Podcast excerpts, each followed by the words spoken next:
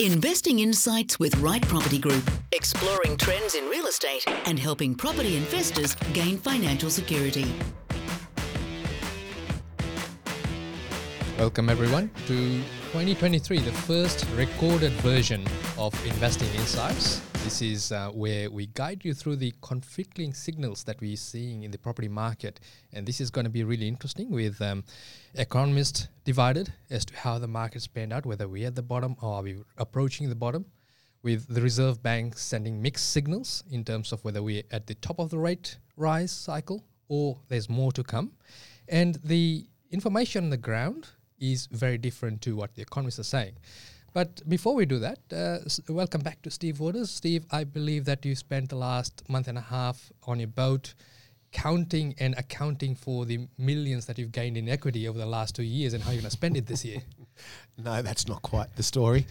uh, I was accounting for how many litres uh, of fuel I used and how expensive it is now, which is all part of the inflation, inflationary environment that we're in. But no, it was a good break. It's good to be back. Yes, it is. Um, I always love those moments of flux, you know, where there is conflicting information and you know, Peter's saying this and Mary's saying that. Mm-hmm. And in the middle is where that grey area is, where I guess people will make decisions based on their own scenario. And some will do very well and some perhaps won't. Absolutely. Uh, yeah. But it's always that moment of flux. Once again, that's exciting. Yeah, and, and we find that uh, take 2023 away, even at any point in time in our investing journey, when there is conflicting information, when, they, when there is a little bit of uncertainty in the market, the people that lose money are the ones that react out of fear and out of poor information and do a knee jerk reaction. Whereas the people that uh, actually take assertive action, they really set themselves up for uh, the next cycle of property where we set out the foundation and the benefits of what you do in this period is reaped in the following years as the cycle turns. It's a good point because if you're inactive, that's you know, that's where the issue is. Mm. And inactive being sorry, being active doesn't in our asset class mean that you're going out there and you're purchasing, but it just means you are part of the process. You should be part of the pro- process. Once again, not necessarily purchasing, but you should be adjusting rates, adjusting incomes, uh, in terms of rent, insurances, mm. yeah, whatever you need to do to stay in tune with the pulse of your own situation, but also the pulse of you know, the broader macro point of view as well. But I think if we go back and look at these different crises through the years, the biggest transfer of wealth have happened at that point yes, in time. It has. Uh, every single time. And even in our, I guess, in the scheme of things, short history uh, of doing what we do and being investors. So 23. 26, 26 years now. 26 years. Yeah. Well, you are older. it's uh, 23, 24 for me.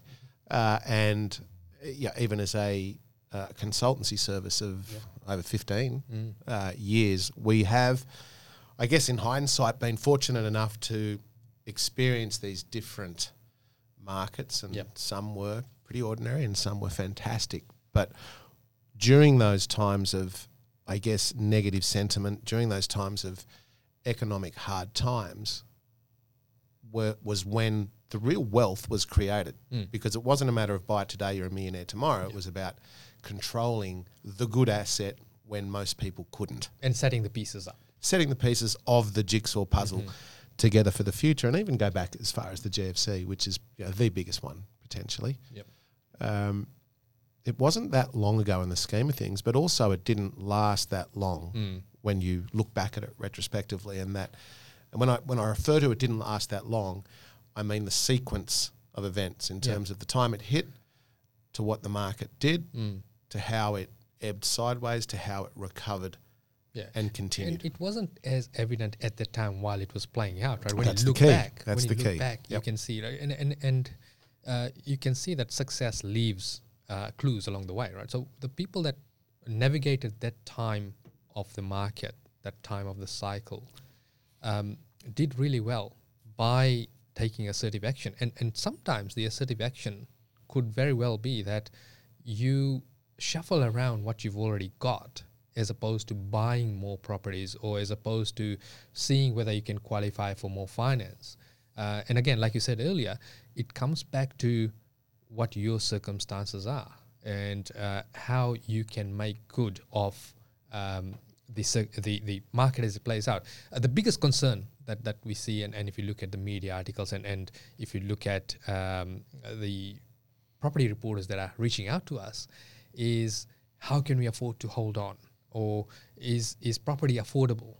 Uh, the reality of it, if you look at it historically, and, and I know, yes, we're talking about interest rates, the fastest rate rise it has had in the last 70 odd years. And that's significant, right? So that includes the 19 percenters. True. Percent, yeah. Yeah. So um, when you look at that, historically, high interest rates have been around for 18 to 24 months before lending eases out. The rates may not come down, but lending eases out. The cost to hold starts to improve because rents do go up. Uh, and if you so if you're looking at say what's the playing field looking like in 2023, it's not about cash flow. Well, it is, but it's not. Um, so what I mean by that is that you can't fixate on getting cash flow positive properties. You do need to fixate on can you afford to hold on to the property, the debt, with the cash flow that you have available in the household for the next two years, because that's when you're going to see some major growth. It's a good point because most people are fixated on, I guess, what the property produces in our Mm-hmm. asset field, which is, let's be clear, that's a very, very important piece of the, The puzzle. equation, but so, so too is the household budget and how you can fix, repair, increase, you know, whatever it may be to you, Mm. so that you're in a position to be able to do something or nothing, but do nothing comfortably. And that's where the Yep. the inflection point is right because that all runs back down into consumer confidence, which then flows and ebbs throughout the economy, and that starts to spin the wheels uh, of the economy. And if we look at some of that, I guess that conflicting information that we're seeing in the market today, when and the market is the media market, uh, then there's the data market, and then there's the ground truth Yep. element. So we have a, if we look at the the different reports in and around consumer confidence, it, it's a very low point. Yeah, it um, there's no doubt about that. Yeah, there are certain segments of them, the consumer market, that is struggling without doubt, can't be argued. It's a fact, and so consumer confidence is is, is very very low, and as a result of that, which side note, that's what the RBA want Yep. in a very simplistic view, they want you to hurt. Mm. They want you to stop spending so we can get inflation under control.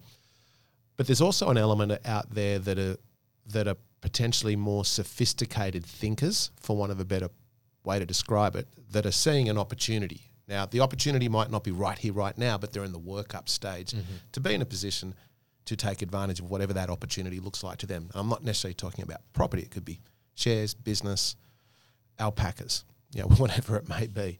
Um, but they're not they're not letting the current circumstances dictate where they're going to end up. It just might be a moment in time to consolidate, rejig, replan, re-strategize to be in a position to take advantage in the future. So the consumer confidence in some parts of the market is low, in some parts it's tracked sideways, and there are some out there rubbing their hands Yeah. with glee. Right? Always the case. Then we look at how that is translated into data, and the data is showing us that retail spend is off somewhat, um, not as much as what the RBA would like. Uh, it's showing us that people are starting to tighten the belts, which is what the RBA wants. But on the ground, I'm seeing plenty of people still splash cash. Yeah.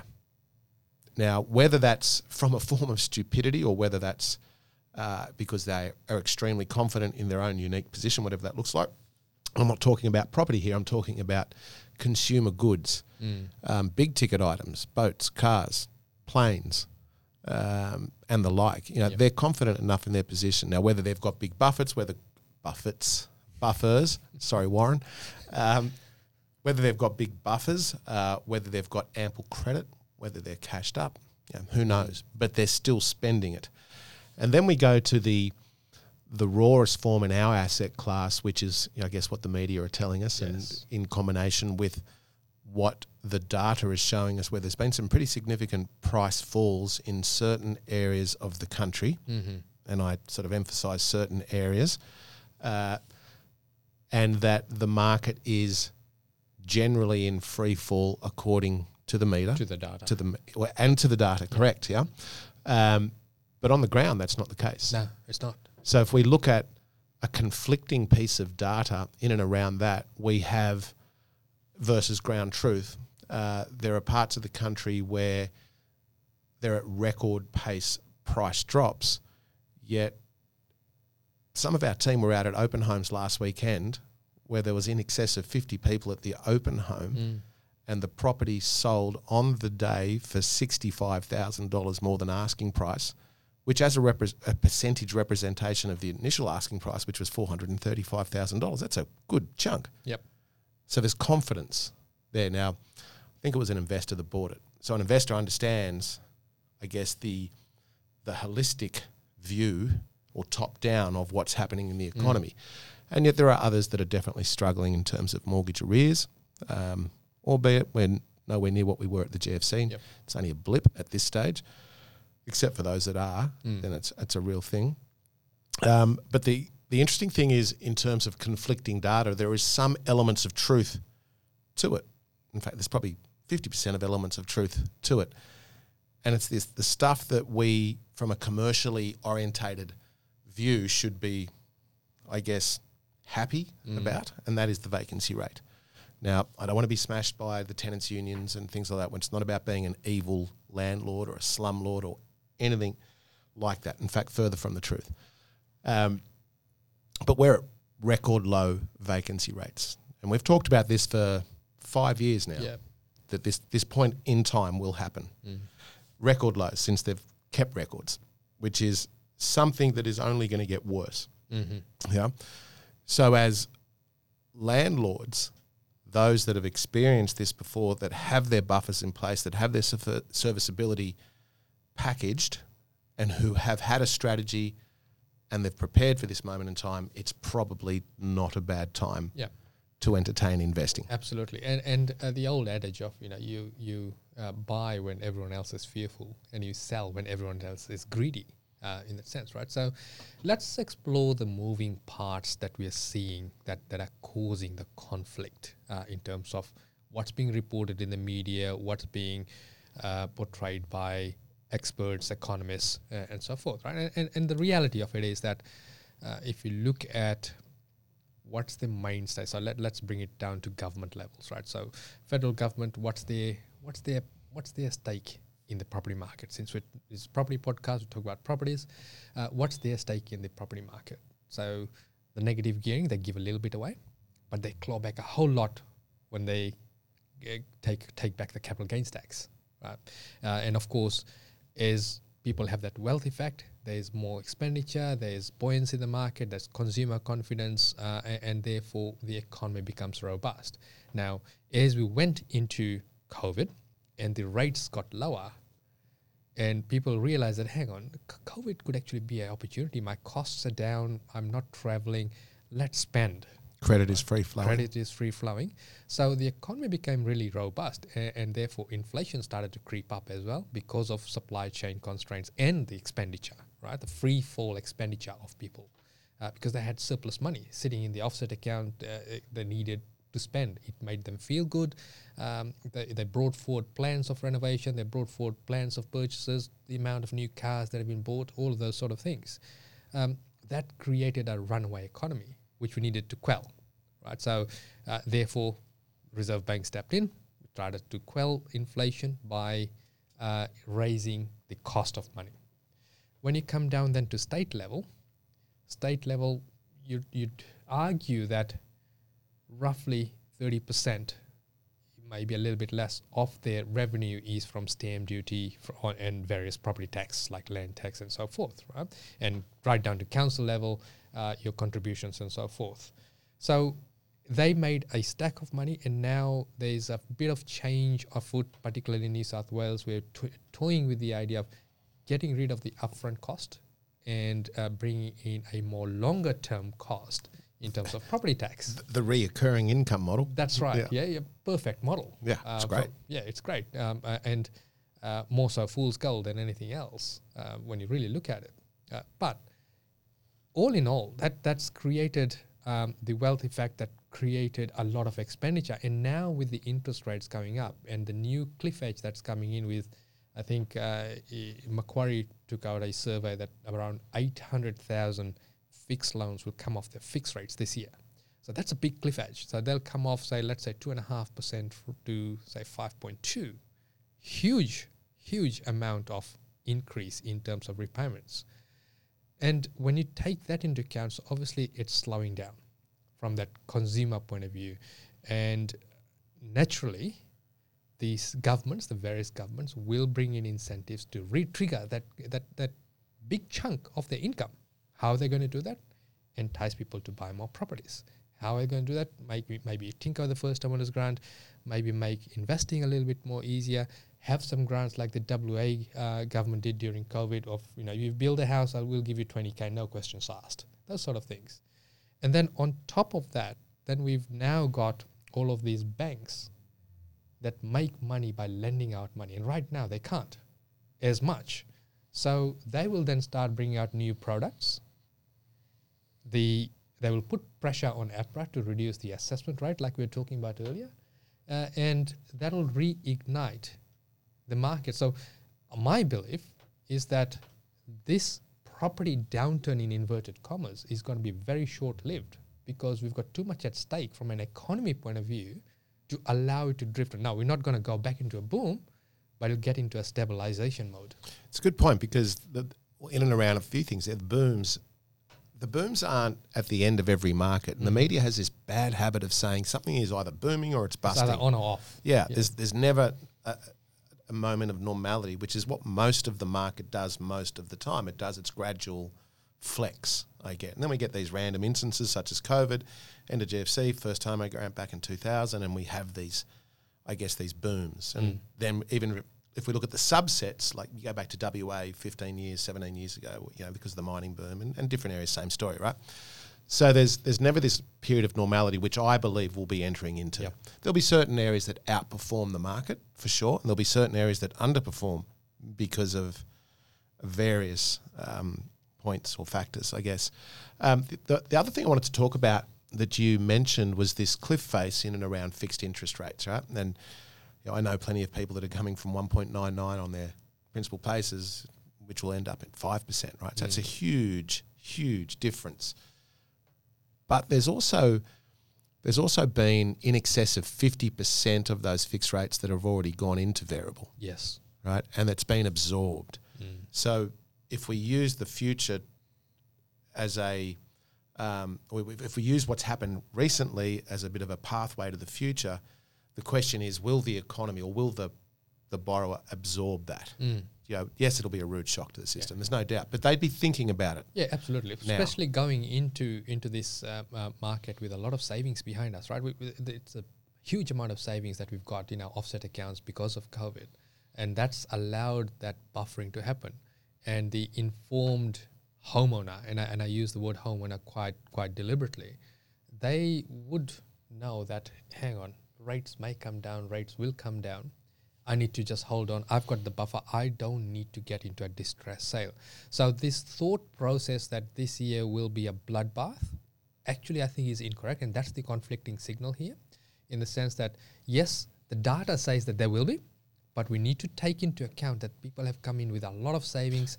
A lot of people have Big war cost efficiencies. Yeah, Correct. And I read a, I can't remember which uh, major bank it was the other day, their their research showed within their loan book that the average person with a home loan was some 15 to 20 months ahead of their mortgages so we've got at least twenty months up our sleeve. Then when you look at it via Yeah. an offset or mm-hmm. you know whatever it may be, thanks to what we've experienced through COVID. So technically slash theoretically, people will start to absorb that mm. at the higher cost of living, the higher cost of mortgages, and as before they have the necessity to sell. Yep. And as a result of that, what we have today as a data point, which we're seeing as a, I guess, the truth in behind at, at ground level is less stock on market. Yep. Right. Generally speaking. Otherwise, if you looked at what what the uh, data indicators are, there should be stacks and stacks of properties in the market right now. there should be rivers of blood. Yep. And there should be record levels of inventory on the market. And there isn't. It is at lows. Yep. Right? And because people say, well, hang on, if I don't need to sell, why would I sell? I've got a bit of a war chest. I might ride this out for a given amount of time before I start to seriously think about it. The other thing you, you mentioned, um, which coincidentally, I've got some some numbers here um, in and around home owners, and we've talked before about how we believe people are far more sophisticated and entrepreneurial Today. today than what they were 10 years ago, probably five times more than what they were 20 years ago, and so the scale goes, yeah? And so people have the ability, thanks to technology, to perhaps create other forms of income or have more education, which is a key piece to all of this, yeah? But I think it was NAB did a survey um, to potential home owners, or first home owners Yep. specifically, yeah? So this comes back to our point around the desire is still there, contrary to what the media says, contrary to what the, the data says. The desire is still there, but the ability is not via the increased servicing capacity. But so they did a survey of buyers aged between 18 to 29 years uh, of age and found, right, and this is where people are willing to sacrifice. 43% were willing to reduce their purchase price. There you go. In so therefore in line with what they can Yep. afford, right? In the bank's eyes. 39% were willing to buy with another person. So thinking outside the square. So whether that person is a partner, a friend, family member, whatever it may be. 33% would settle for a smaller block. Mm-hmm. So they don't want the big quarter acre block. Perhaps they don't even want the 600 square metre Yep. block. We'll take the 400 square metre block. And we see evidence of that throughout the country in terms of these smaller uh, subdivisions and, and how they sell very easily. Uh, 30% are willing to buy in a non preferred location. That's interesting, isn't it? Very, yeah. Now, so if we if we I guess look a little deeper into that, why would that be? My guess is because of COVID, the work from home environment, in combination with technology, Mm. don't need to live in postcode 2000, 3000, 4000 as close to the CBD office space because things have changed. from anywhere. Correct. Um, and 23% were willing to buy an apartment instead of a house. So I guess that would roll into with affordability Mm-hmm. um, and location as well. Conversely, only 7% were not prepared to make any compromise. So a very small number. Very small number, right? So I remember years ago when we were doing a, I'm probably talking about seven or eight years ago, maybe 10. I think we were, I don't know, we were talking on stage somewhere or whatever it was. And we were saying, someone stood up and said, who was you know, quite a bit older than us, different generation, saying, look, when we first bought a house, we did whatever it took. We worked 15 jobs. We didn't have curtains. We certainly didn't have flat screen televisions in every single room and an Xbox to boot and no flash cars, no jet skis, no boats. We did what it took to put our stake in the ground and we mm-hmm. slowly but surely started to accumulate these other niceties, so to speak, which I guess they had some fairness to that, right? And essentially what they were saying is today's generation, which back then included you and I, weren't prepared to sacrifice. Yet if we fast forward to today and people's understanding of what a home does for them or a you know the asset class does for them, people are starting to now ebb back the other way and make those sacrifices. They still might have the flat screen tellies, but they they'll sacrifice location, they'll sacrifice space, and certainly purchase price. Yeah. Now, why purchase price is important is because it blows the the theory, the myth, the the narrative from certain people within the market that the best growing properties are the most expensive ones and are closest to the mm-hmm. CBD. It just, which we've never advocated, we've never believed in that, and we've been quite vocal about it. We've always believed the affordable corridors and affordability is between the ears, or what do you make of it. But if people are willing now to be able to purchase within their, um, or sorry, scale down their desires in terms of that price bracket to get a foot in the market, well, then the affordable corridors, just like the GFC, start to, I guess, outperform. At the initial stages. And, and that's that's usually market recovery. That, Correct. That's what market recovery normally looks like, right? Now, uh, there's really a very strong data set out there saying that property prices have gone down in some areas 12, 15%, other areas 2%. Um, and when you really look at it, right, this is what the data does not give. When we went through COVID, so the first quarter of 2020, people sat back and said, "Oh, I, I, I don't know what this looks like. I'm not sure how it's going to pan out." Then reality set in to say, "Well, yeah, you know, it's not that bad. I can actually buy something." So people started buying, and it started that runaway train of, "I buy today. By the time I settle, my property is worth a lot more." Right, so there's massive equity being built. So people jumped in with uh, combined with the lower rate, they didn't mind paying fifteen thousand, hundred and fifty thousand dollars, two hundred thousand dollars more than what the property really was worth. And the bank jumped on board on that fallacy, saying, you know what, yeah, I can see that value. Yeah, I can see that value. Here, here's your money. Yeah, you can afford it. So now that the market is sort of you know is flattening out, where the uh, urgency to buy has gone out, people have stopped paying the premium, which is the actual price reduction in Mm. most areas. It's not it's not that the values have fallen, the urgency to purchase has gone out of the market. So what, what we call the giggle money in the market has gone out. So this is something that the data can't really accurately say uh, because data is just a set of numbers, it's just a set of statistics. It doesn't take into account the human element that's involved in a moving market, in the various moving parts of that make a, a market, that make an economy, that um, you know comes from the psyche of the investor, the homeowner, um, where uh, we are influenced not just by what the media is portraying, but what Joe Blow down the street has said. The broke brother-in-law. Yeah, that's it.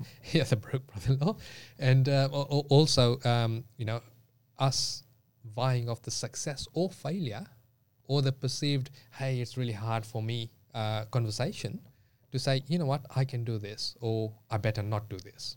Mm. Yeah, that's a good point. And I guess with when, when we explore that a little further in terms of the data, I guess being a little distorted would be a way to describe it. I know of some suburbs in Sydney, as an example, which had I don't know forty to fifty percent growth over that COVID period, which is just you know, ridiculous. unprecedented, Yeah, ridiculous. We have not seen this in our investing lifetime. yes, yes, we have. Oh yeah, two thousand. 2000, Yes. 2001, um, which we've yeah we often refer to as the, the doubling year because it did double. Mm-hmm. It did. It did. Um, but so let's call it between 40 and 50% over that this this COVID period, yeah, which is well in excess of the historical averages. Mm-hmm. And as you referred to, there was a whole heap of giggle money in there. And there were properties in there that should have never have probably sold. So you know, underneath high tension Yep. power lines, which we super- sti- which we steered well clear. we're well clear of super, super, super. Uh, I'm going to call them challenged streets hmm uh, and That's flood. very diplomatic. it was, wasn't it? It uh, and say flood affected, Yes. like like realistically goes underwater. So you had the combination of those three. You could have still put a million dollars on that as a figure, and had thirty people fighting over it, and some of them sold. Mm-hmm. A lot of them sold. You fast forward to today, this short, call it twelve to eighteen months. Now you can't give those away, Mm-hmm. and the people Unless you discount. unless you discount heavily. So they're capitulating. Yeah. in terms of the price. And the data can't distinguish, well, that's a good street, bad street, good house, bad house, bad scape, good scape. It just sees a number. And therein comes the headline: properties have come down by twenty five percent. Correct, right? Now, and it starts to affect, you get enough of those and it affects everything else in and Mm-hmm. around it in terms of those data sets, I guess. But in the same suburb, or maybe even the suburb next to it, bringing in real examples, there's been very little slippage. Mm-hmm. in terms of the value of the property because it's not under power lines, it doesn't go underwater, and it's not in a bad street scape area, Yep. so to speak. So people still recognise value. There's still the desire to live there, and they're willing to pay what they can afford between what they know they can afford and what the banks tell them Yeah. what they can afford. And I guess that brings up a point in terms in and around affordability, and, and what you mentioned earlier on with say the buffer rate Mm-hmm. if the buffer rate reduces by from three percent to two percent because it's not fit for purpose anymore. Um, so let's use that as an example. The buffer rate reduces from three percent to two percent. That adds, in my very quick mathematical, bad mathematical calculations, and I'm certainly not a broker, but probably around about ten percent increase to serviceability. Mhm. Yeah, Which is huge. it's massive. Not to mention the inflationary pressures in and around wages and, and what Mhm. have you. Um, and if it's an investor, the rental income as well, which is tacked on as, as income. But if we if we use that as a as a I guess a, a piece of information or an example, and we go back to 2020, or even before that, go back to when APRA pulled the handbrake up mm-hmm. and made it you know, nigh impossible to borrow money if you were had any type of complexity around you, I guess, or even for the normal person. So the the the ability to borrow X reduced substantially, and what we saw in certain markets was that the price adjusted downwards accordingly because that's what whoops that's what I've got to spend Yep. as a majority. So that's where the market settled. Conversely, we saw as COVID kicked or the handbrake the handbrake released. released. ScoMo won the unwinnable, and uh, almost within months, the prices adjusted accordingly upwards because now people could borrow more mm. money. It's just confidence. Correct. Go to and ability, mm. right, which is the big piece here. And I guess the point I'm trying to make. then you go to COVID, free flowing credit, record low rates, Lots of savings. lots of say, and everyone just bought, and the mm. and the prices went accordingly. Now we've got the reverse effect. Serviceability is down, and the markets are adjusting themselves to where that affordability point is, I guess. So you can have population growth, you can have infrastructure, you can have the challenges of the cost of money, but ultimately it's going to be how much you can get. Yeah, yeah. The the credit comes back. the flow of yeah. credit. And, and if you look back, uh, so GFC is a good example, and, and I know we keep referring back to it. And, and for those that haven't been around in the investing circles or home ownership circles during GFC, it's a really good yardstick to use because it had all of the moving parts that we've got today, except dressed differently. So if you look at the GFC, the interest rates that we were paying was seven, seven and a half percent. Right, Up to And- nine. and- and up to nine percent even. Yeah, I remember having a nine and a half percent loan. Yeah. Yet the spread, which was the rent coming in and the money going out, wasn't as significantly different to what it is today. Perhaps it was a bit better back then. So we've still got a lot of room for movement in terms of uh, the ability to hold on, uh, on onto debt uh, uh, through cash flow. Uh, it's just that we've just come off a very, very low interest rate base. And so it feels like the world's ended. But all we've really done is barrel back to normalcy. And perhaps only now with this recent interest rate rise, we're starting to push beyond that. Uh, even if you go back to the John Howard days, the cash rate was 5%. Right? So uh, we are three, 3.25 at the moment. So there's still a whole room of, for movement. And, and the beauty of things right now is that there are a lot more tools to keep us informed in that sense, so, which is a good and bad thing because it can create fear as well. Uh, and importantly, finance is a lot more easier in comparison to when it was back then because finance was not as free flowing as it is right now. Uh, and so long as you are able to afford the cash flow to bankroll the portfolio, bankroll your budget for the next say 12, maybe perhaps 24 months, we'd come out the other side by- the time the cash flow constraint would ease out significantly. We might not get rate rate decreases, but rates would stabilize. Rents would certainly go up. Um, the inflationary pressures may reduce, and what's harder to hold right now would become quite easy to hold in comparison. So let's say it's costing you five hundred dollars a week to hold your portfolio right now, it might drop down to three fifty at that point in time, which is which is a big reduction when you really look at it. So it's just having that planned approach and looking at the worst case scenario to say what what can I do to get in the cost efficiencies within the household budget.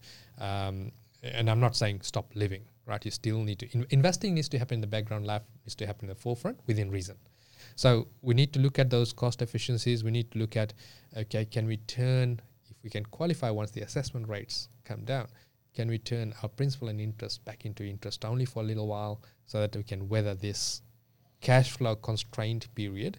Because what is on the other side of this scenario is some fairly strong growth.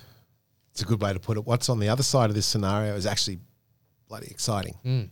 We just got to get there. Yep, yep, and, and set ourselves up. Set up the pieces. Be you know, if you're playing chess, you're get, getting these pieces up to attack, but you're still taking a defensive approach in that sense as well. Yeah, and I guess it reminds me of the expression, "Debt's a great servant, but a very bad master. And what that really meant, and we've talked about that before, is in very, I guess, in a short um, way to explain it is when you're accumulating debt, you you need to look at the downside. You need to look at the at the what ifs. So if you were continually doing, as an example, your calculations on taking a million dollars worth of debt at 1.99%, that's going to be it forever, regardless of what the RBA governor said. Interest rates won't go up till 2024. Mm-hmm.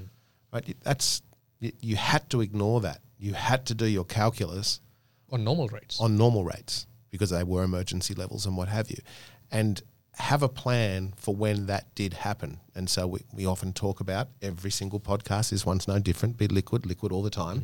Have the buffers in place, and always be in a situation where you can sleep at night should the worst yeah. case happen.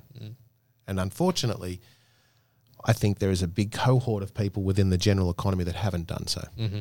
Because, maybe because it was just naivety where they've never experienced it before, maybe they didn't have the right people around them, whatever it may have been. Uh, and I think it'll be those that have accumulated non productive debt Yep. that get themselves in trouble. Absolutely, absolutely. And and if um, you know you're looking at buying property, whether it's a it's a house, your home, or an investment property, it still comes back to cash flow, and you need to look at it from a viewpoint that the growth that we've had in the last two years is a little bit abnormal, right? It does not happen that fast, not usually.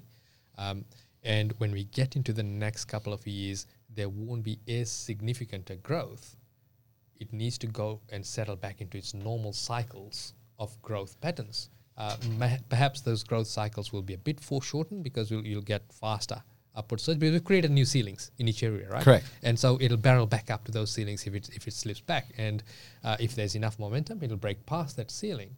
Uh, again, depending on credit and depending on market confidence. So, whatever you're looking at buying, your approach should be that can I hold on to this for the next 20 foreseeable future, perhaps 24 months? Um, and I'm not after immediate fast growth. I'm playing the medium to long term game as property should be. And that will give me good standing in terms of how much value I'll be able to add into the portfolio. Again, if I flip back to the, the um, GFC, you and I were buying properties left, right, and center, and we're buying them at discounts and sometimes at value because we could see the opportunity around that property. And holding it through that one cycle meant that we, we added immense value both from equity position, lendability, because the lenders could see stacks of equity, and equally importantly, the rental income skyrocketed. Yeah. Correct. It's it's funny that you should say that because I think when in and around that growth piece and the market changing, I think where people get carried away is, and especially now because of the COVID, I guess, growth trend um, in everything, is that there's a there's a deal of people out there. There's a there's a, a portion of people out there that just think that it, it goes up every year Does not. and that it goes up magnificently every year, and that they might even buy into the property doubles every seven years piece, yeah, some lower. Um, I think what people need to understand, they should believe in it and they should account for it, is that we just, to some degree, for for a, I I guess a level of um, security, just look at our long term averages. Right now, it's- yes, there'll be places that outdo and perform better, and their averages will grow because of whatever the reason, and some go the other way. But I think it's around about six point three percent. Yep. Yeah, compound annual growth. If you just do your maths on that and know that some years you'll get twelve percent, you might even get twenty. That you'll give back seven, you'll get nothing for four, and so the cycle Yep. goes. But it will average out at that. That's how simple Mm. it can be. Good valued properties, well located properties, when you can afford to do so, when the bank will give you the money to do so, and activate. It can be that simple Yeah. without trying to overcomplicate it and Don't make it exciting. don't make it exciting. No, the exciting bit, I guess, is 10 years down the track is the exciting bit it is, and it Yeah. creeps up. Yep.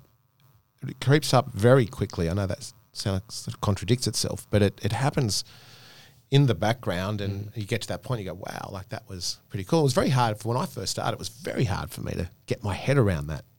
You know, that what property's going to double? Like this, this thing here is going to be worth two hundred and ten thousand dollars going back in the day, and it, it did. Mm. You know, it, it um, all the way through to today, which is eight hundred thousand. So it's done pretty well over the last twenty three uh, odd years. But I think if we keep it simple, Mm-hmm. um, don't try and I guess go back to one of our podcasts just at the end of last year about timing and time in the market, how people so misunderstand that terminology about timing and time in. They get it so wrong. Not only do the majority of people get it wrong, the media get it wrong, a lot of advisors get it wrong. Mm-hmm.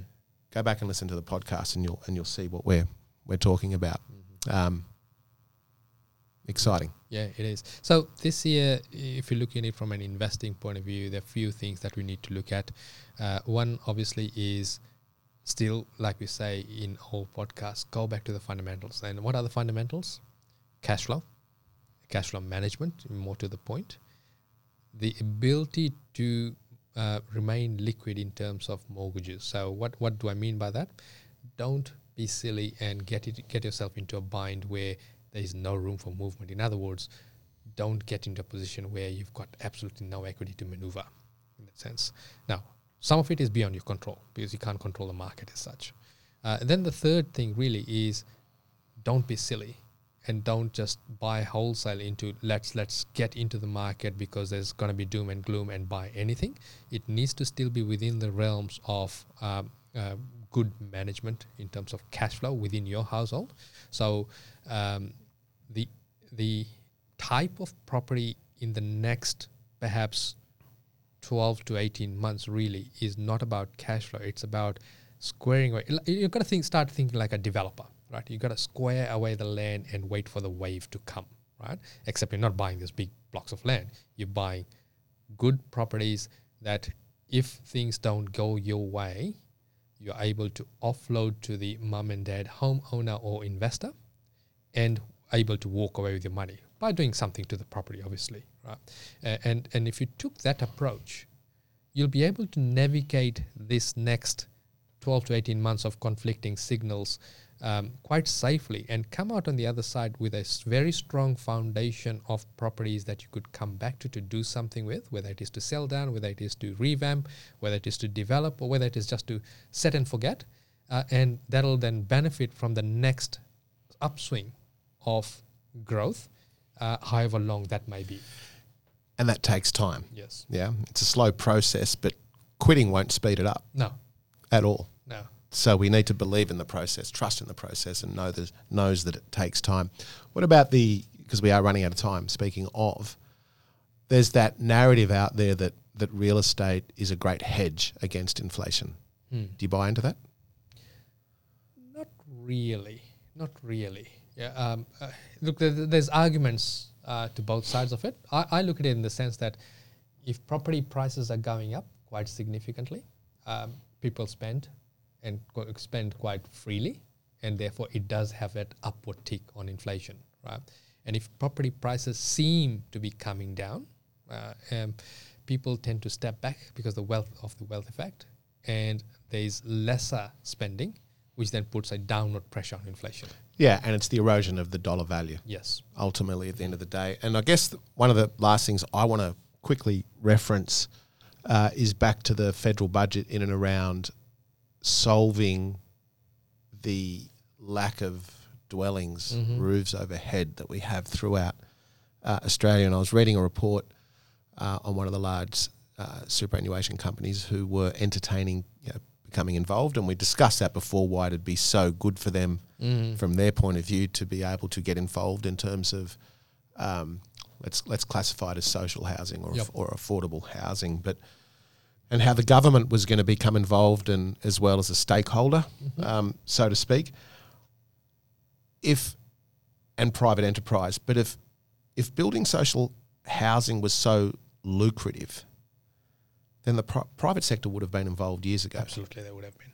Yes. Right? They're not the private sector. The superannuation funds are not going into this to lose money. Mm. They've got a responsibility to the fund holders, to the shareholders, and everybody else involved. So I'm still, I'm I'm out in terms of the jury is out on whether it'll even get off the ground Mm. in its in its what was hoped that it would in that shape or form. And even if it does, we know that's years to come yet. We have the the record levels of immigration, or almost record levels of immigration, and certainly getting back to pre-pandemic population growth Yep. levels. We know the construction industry is still struggling massively. Um, we know that new home building starts finance has fallen off the side of a cliff. Significantly. Yeah. Uh, we know that we're undersupplied. So where to from here? Yeah. So wh- wh- where's the magic bullet? Mm. And this goes, I guess, back round to your piece in and around government int- intervention or incentivization, uh, whether it be via first-time homeowner grants, tax concessions, which I don't think will happen, um, federally and both from a state level to entice or encourage investors, the private investor, the, the retail investor to re enter the market is the only way out of this Yeah, absolutely. Because it's it- instant. Yeah, it's instant. And one of the easiest ways is to get rid of all the cost barriers of brand new property, right? Because we need more properties, right? Yeah. It's not it's not about established properties, but brand new properties. So get rid of all the cost barriers. So what are the cost barriers? It's all the federal and government um, State level red tape. So a big example would be your um, uh, private open space contributions at council level, which is paid by the developer. If you got rid of that, the developer can charge less, in theory. Um, It won't to- happen. but you know, it, it, they, we need to start looking at things differently from a governance point of view to to to make this easier, whether it is via grant uh, or whether it's via incentive, so that people can start building more properties. and that comes down to zoning Yes. as well. So a rezoning of, of open land. Mm. And if anyone in state government's listening, I've got some. you can rezone that for me tomorrow. I'll help you out. It's um, so there's a lot of moving parts here, Vic, and I think it's a good subject. That I guess the conflicting, the conflicting information in and around Mm-hmm. for 2023, and you could almost roll 2024 in that. But Absolutely. yeah, as we've said before, the days are long, but the years are short. So much can happen in the next 12 Mm. months, which can turn a market round very, very quickly, or crash it, whatever it may be. And there are so many things that are out of our hands. It is very fluid. Yeah. Yeah. Yeah. So if um, uh, you know you found that interesting, or if you um, thought that you needed more information, you needed to our expertise to help you through this maze this year, reach out to us via our website. There's a contact us form. Uh, there's a bit of a process, obviously, to get a piece of uh, mine and Steve's time. You can actually talk to us. Um, uh, Melissa Matheson from our office, she's a very well versed property investor. She's the first point of contact.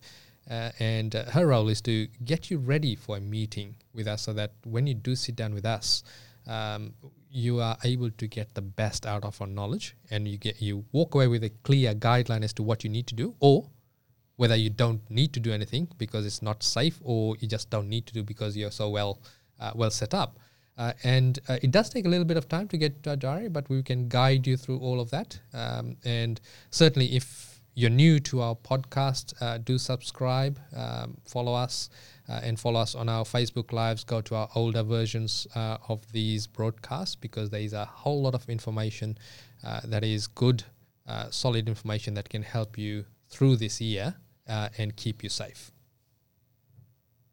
That's it. That's it. No, right, I was waiting for you to say something else and a, a- another golden mic drop. No, well, that's it. Um, first one for the year off. Our next one will have Phil Tarrant. Unfortunately, I know, right? Just you uh, carry that bloke. I know, right? Big shoulders. Uh, Phil Tarrant from Smart Property Investment and Momentum Media back on uh, as we do every second podcast. As you mentioned, we've got our Facebook Live. lives um, every second Thursday. Um, a little bit of interaction, or you can listen to it for weeks afterwards. But as Vic mentioned, there's a there's a wealth of knowledge through there uh, in in regards to these older podcasts, and I don't know, test to see how accurate we were on our predictions over the years. It um, it's interesting. Once again, thanks everybody for tuning in. Give us a thumbs up, give us a like, and we will catch you next time. The information featured in this podcast is general in nature, does not take into consideration your financial situation or individual needs, and should not be relied upon. Before making any investment, insurance, tax, property, or financial planning decision, you should consult a licensed professional who can advise whether your decision is appropriate for you.